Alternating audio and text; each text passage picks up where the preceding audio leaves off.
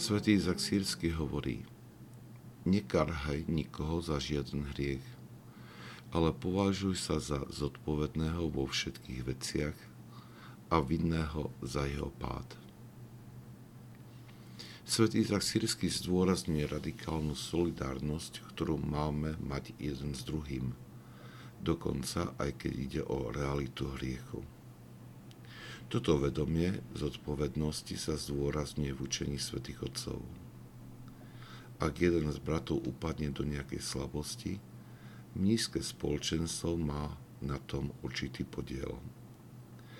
Táto solidarita je zrejma v monastieroch, ale táto pravda platí i v manželstve, ako aj vo farských spoločenstvách.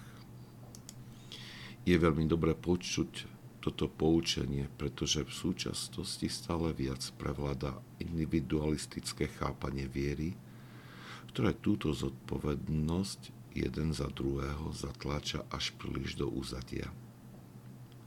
Naša láska k bližnemu má byť taká veľká, že nás nutí nariekať nad hriechmi druhého, ako by to bol náš vlastný.